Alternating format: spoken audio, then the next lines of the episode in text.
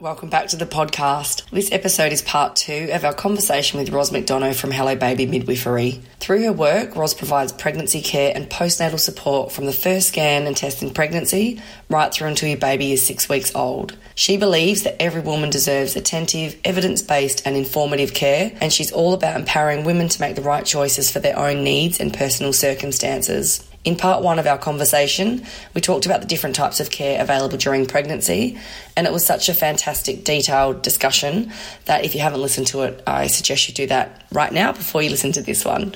But today, we talk about some of the typical appointments and tests that you may be offered during your pregnancy, what they are, what is their purpose, and roughly when you should expect them. We cover everything from chromosomal defects to iron deficiencies, streptococcus, or otherwise known as strep B, and the dreaded gestational diabetes, plus more.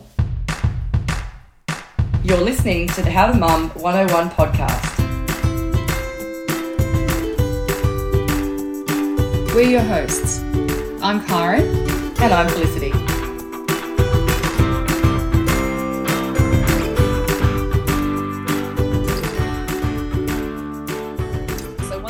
You've gone through that process of deciding and what type of care you would like, what Yeah. your option's going to be, and what care provider you select, what should you expect in terms of like tests during the pregnancy? So we sort of we've touched on this a little bit sort of throughout some of the care options, but in mm. terms of the actual mm-hmm. tests that you go like blood tests and ultrasounds and things like that, what what are the sort of the typical ones that happen throughout the pregnancy? When should you expect them, and what sort of things are you looking Okay. for in those Wow. tests? From your GP or whoever you book into early, whether it's your, your midwife or your, your GP, there'd be initial screening tests. You may have a blood test or you're, you might be offered to, uh, recommended to have a blood test just to confirm that you're pregnant.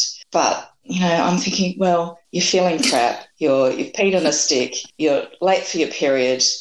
You know, do we really like, Just make the assumption. it, it can be useful as yeah i mean it can be useful in some you know circumstances um, if you've got some spotting for example so that might be the initial blood test then there's the recommended screening tests again these are covered off in the SAPPGs for for Sure. syphilis rubella AIDS, hepatitis B and C, uh, vitamin D, do a full blood count, your blood type and an- antibodies, your iron stores, and a urine sample. So they would be the ones that would be offered as a or recommended as a baseline at your first encounter, your first visit. And and the purpose Um, of that is that to to see whether you need any vitamin supplementation or things like that. Okay, so with, with those ones, so for the uh, screening for diseases, for Mm. example, it's not because it, we think that you have the problem, but it can change the way that we care for you if we find something.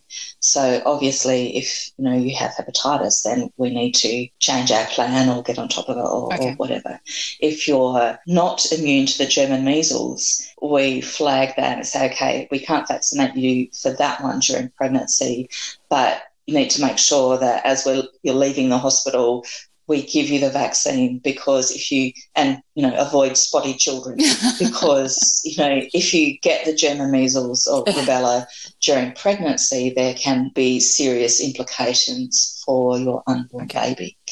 Blood type, um, there's around the blood type. If you're a negative blood type, you might need some, you might need to know that. And there's some different recommendations during pregnancy and at the birth or with any bleeding. Doing a, a baseline full blood count and checking your iron stores. You, you might be already um, anemic or low in iron. So we can see things from your blood picture to see if you're currently healthy. Great, we've got a baseline. Or actually, there might be a few things that need uh, some tweaking that you can get on top of early in the pregnancy so it doesn't impact on how you feel later in the pregnancy. Vitamin D is another one of those. Then you might then be offered a dating scan, you know, just to check that the pregnancy's in the right space. So it's in your uterus and not in your tubes. Um, you might be offered a, another uh, scan, pardon me, at around about 12 weeks. That's the one that, combined with a blood test, that can be used as a screening test for Down syndrome to see if you're at increased risk of having a baby with a chromosomal abnormality. All of these are, you know, they might be presented to you as here it is, this is what we do. But everything's negotiable, in my opinion. So as long as you have the information, sorry.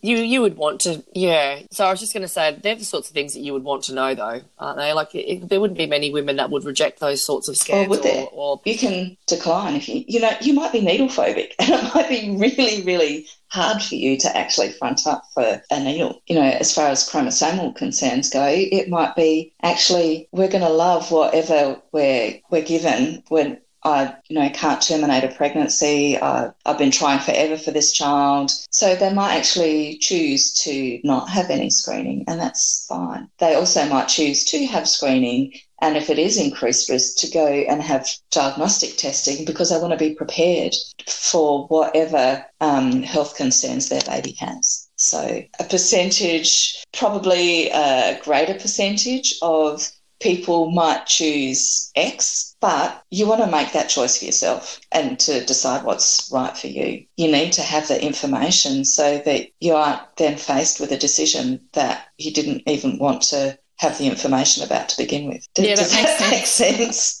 Yeah, it does. And I hadn't considered those things as well. I just thought, yeah, uh, I guess we all have our own opinions. So I, from my perspective, yeah. I wanted, you know, knowledge is power to me. So the more, the more I could see the baby on the scan, the more bloods I could hear about to yeah. see how I was, you know, within myself, um, yeah. the better I felt about how the pregnancy was progressing. But you're right, not everybody and, would want know, that level some, of detail people are quite happy to, and it can be a little bit frustrating actually as a healthcare professional to abdicate their decision making to, well, you're the expert, you know. So, that, yes, around about 12 weeks is when those um, chromosomal testing options uh, come up, and then there might be uh, like other routine care might be at around about 20 weeks uh, for another scan, looking at baby's structure in detail, arms and legs and fingers and toes, and where the placenta is. Um, so that scan is the most detailed one generally in a normal pregnancy. Takes about an hour and a half, depending on how wriggly baby is and what position they're sitting in. And um, a lot of people are keen to find out the, the gender of their baby. And if baby doesn't have their legs crossed and if the cord isn't in the way, then often the sonographer can um, give you a bit of a hint the majority of people are finding out now. So if you don't want to know what gender your baby is, I would preface the appointment even you know as you're lying on the table to have that scan we don't want to find out the gender of the baby. Just to make sure. And make that decision bef- just make that decision between you and your partner uh, as to whether you do or don't want to find out don't have that argument even with the ultrasonographer. With everything going well into plan the next sort of blood tests might be at around about 28 weeks where we would recommend screening test for diabetes. At that point, we'd also do another, like a, do a full blood count to look at how uh, the health of your blood and your iron stores and maybe your vitamin D uh, are going at that point because you know, you've got that perfect parasite sucking all the goodness out of you. We want to make sure that we put in all the supports around that as to, you know, if you need to increase or start taking iron supplements or, or things like that so that so you can be as, as healthy as possible. And in terms um, of the, the diabetes test, that's um, uh, that's obviously a, a completely well not obviously but it is a completely different thing to normal non-gestational diabetes yeah and the risk yeah is different. Like even if you've never had a problem with diabetes and you don't have any family history or anything like yes. that, you you're still yes potentially yeah. can develop that. So yeah, because it's to do with yeah. pregnancy, because of you know your body is working harder to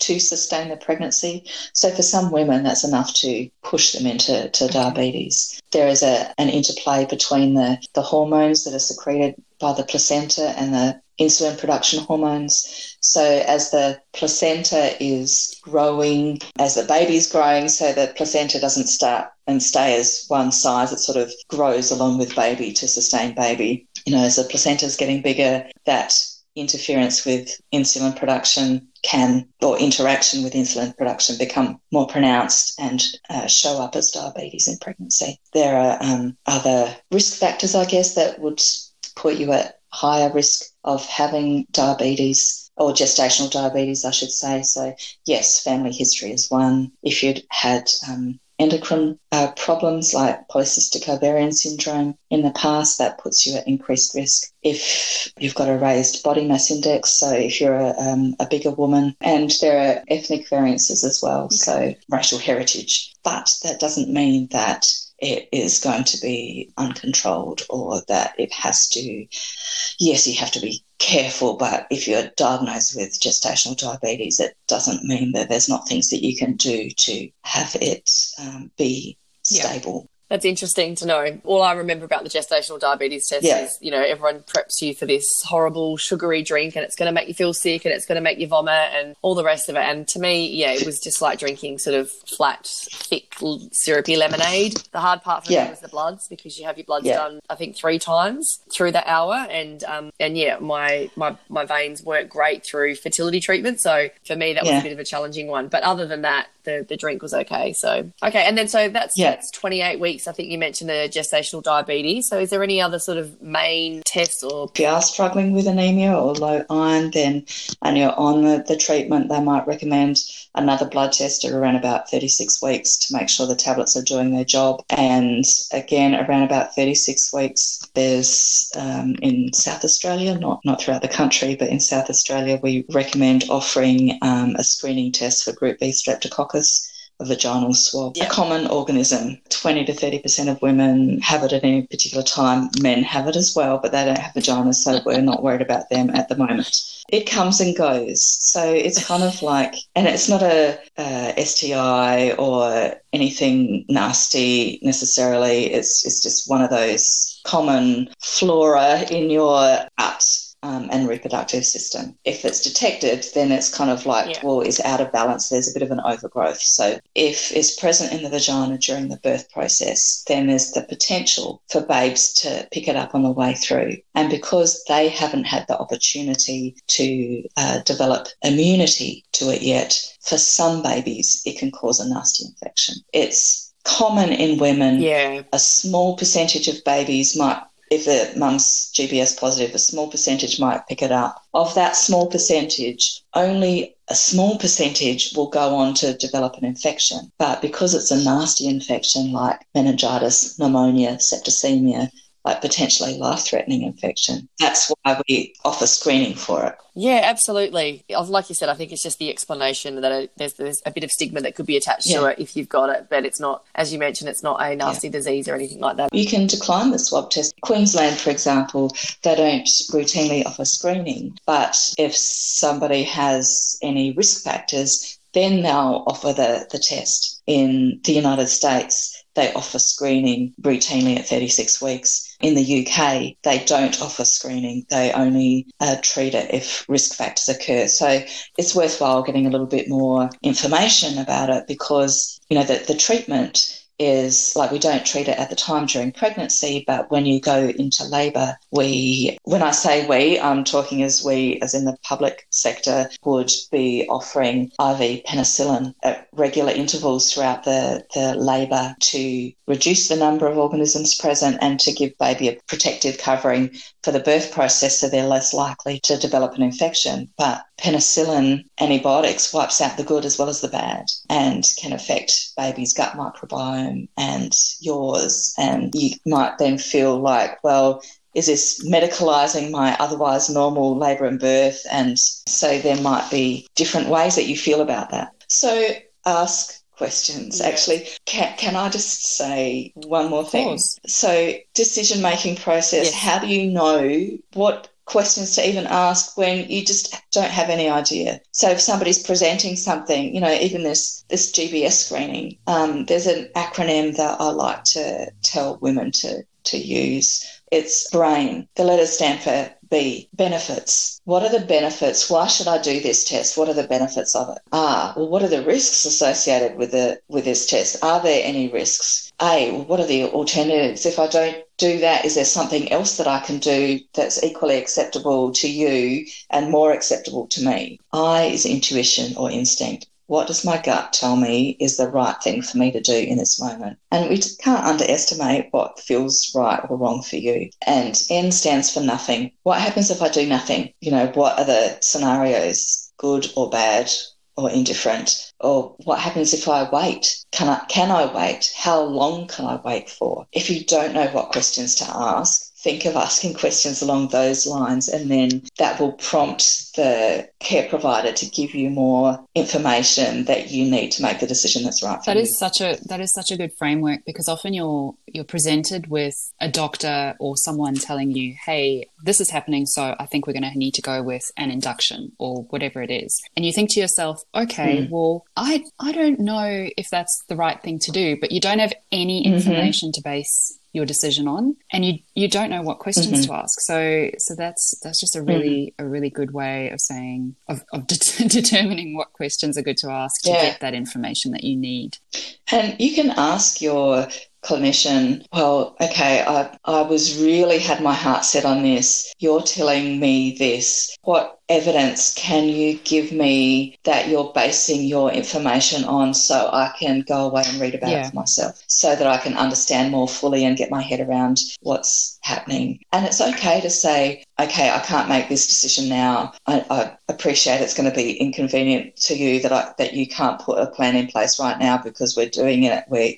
in the moment now, but I need to go away and discuss it with someone and think about it and I'll get back to you. Yeah. It's okay Absolutely. to do that. Yes, it's, you know, might not be what the doctor or midwife wants to do because they just want to sort it and move on to the next thing on their long, long list of things to do. It's not yeah, about that's them. right. It's about yeah, you. doing the right thing for your body. yeah, you doing the right thing for your body yeah. and your baby is way more important than causing someone a little bit of inconvenience or frustration. Um, and your mindset. If you just need, you know, 15 minutes even can make the, you know, walk out of the room, go outside, chat about it. You know, it might only need half an hour for you to get your mind mm. around it, but then that is so valuable to how you feel about the process. And it will stop that snowball of, of groundswell of things that might just add to oh no, oh no, oh no, and that feeling of the loss of control because you've actually put a stop even just for half an hour and you think, okay, that's fine. I'm, um, yeah, yeah does, absolutely. Does. And then whatever decision you settle on, at least you have confidence in it and you know that you've, you've considered it properly and can go in that direction with that confidence. Mm. That's good. Mm. Thank you so much for your time today, Ros. Absolute pleasure. And, um, jumping on the, the call with um,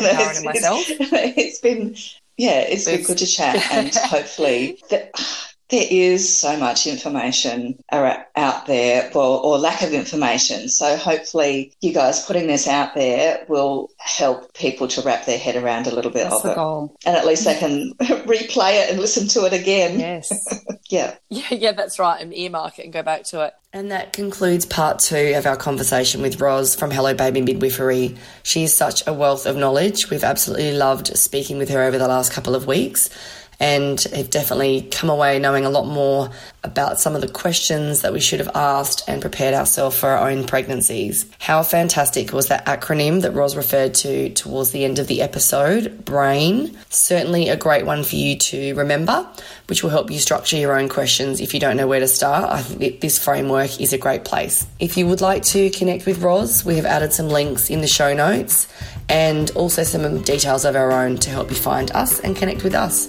We would also love to hear from you. But before you go, if you could leave us a rating and a review, we would really appreciate it.